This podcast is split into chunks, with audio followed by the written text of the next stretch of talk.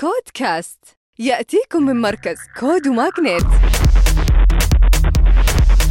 مع طارق الجاسر. وحياكم الله في نشرتنا الأسبوعية. نبدأ مع أول خبر. شبكة الشحن الرقمية TruKKer السعودية جمعوا 100 مليون دولار قبل اكتتاب العام بقيادة شركة الاستثمار البحرينية Investcorp اللي استثمرت لوحدها 51 مليون دولار. TruKKer تقدم خدمات النقل بالشاحنات في أنحاء المملكة العربية السعودية والإمارات العربية المتحدة.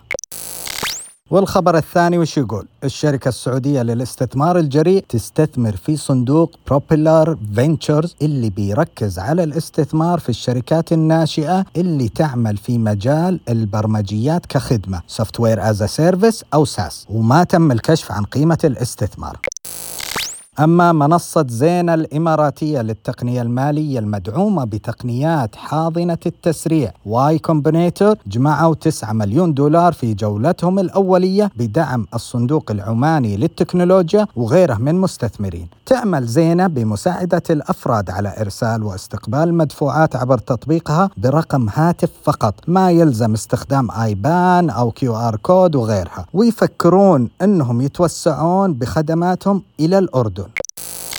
تطبيق عطلانة المصري لخدمة السيارات يحصد استثمار seed من ستة أرقام من شركة السيارات المصرية غبور Auto. يقدم خدمات لأصحاب السيارات والسائقين بما في ذلك جدولة الصيانة المساعدة على الطريق الاتصال بمزودي الخدمة القريبين ويسعون لتوسيع خططهم محليا وإقليميا.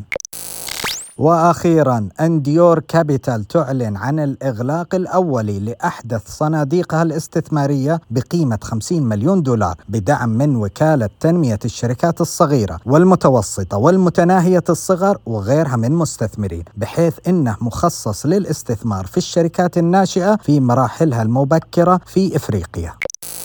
ختاما تذكروا أن الابتكار هو أصل الريادة. كودكاست